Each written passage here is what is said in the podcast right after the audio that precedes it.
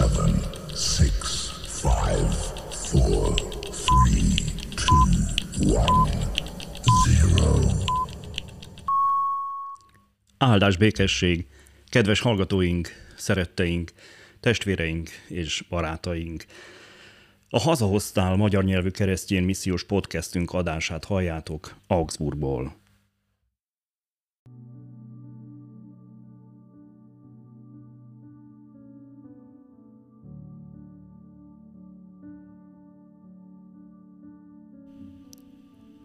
Elli vízzel az éjszaka.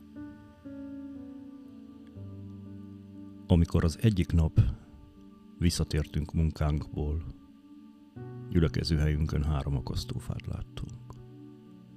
Sorakozó. Hangzott a vezényszó. Körös körül az SS fegyőrök fenyegető gépisztolyaikkal a mindennapi szokásos ceremónia. Ekkor három megbilincselt, halára ítéltet pillantottunk meg. Köztük volt a kis Pipel is.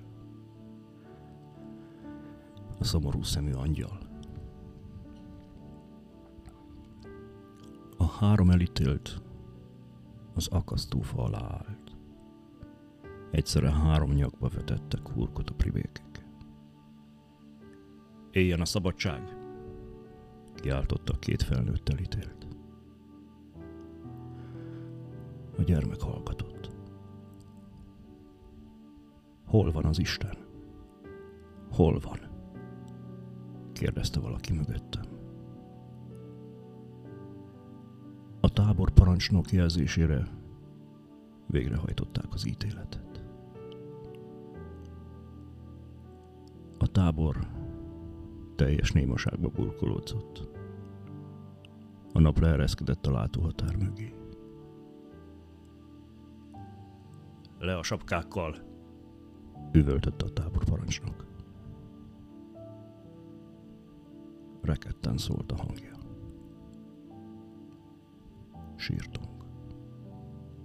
Fel a sapkákkal!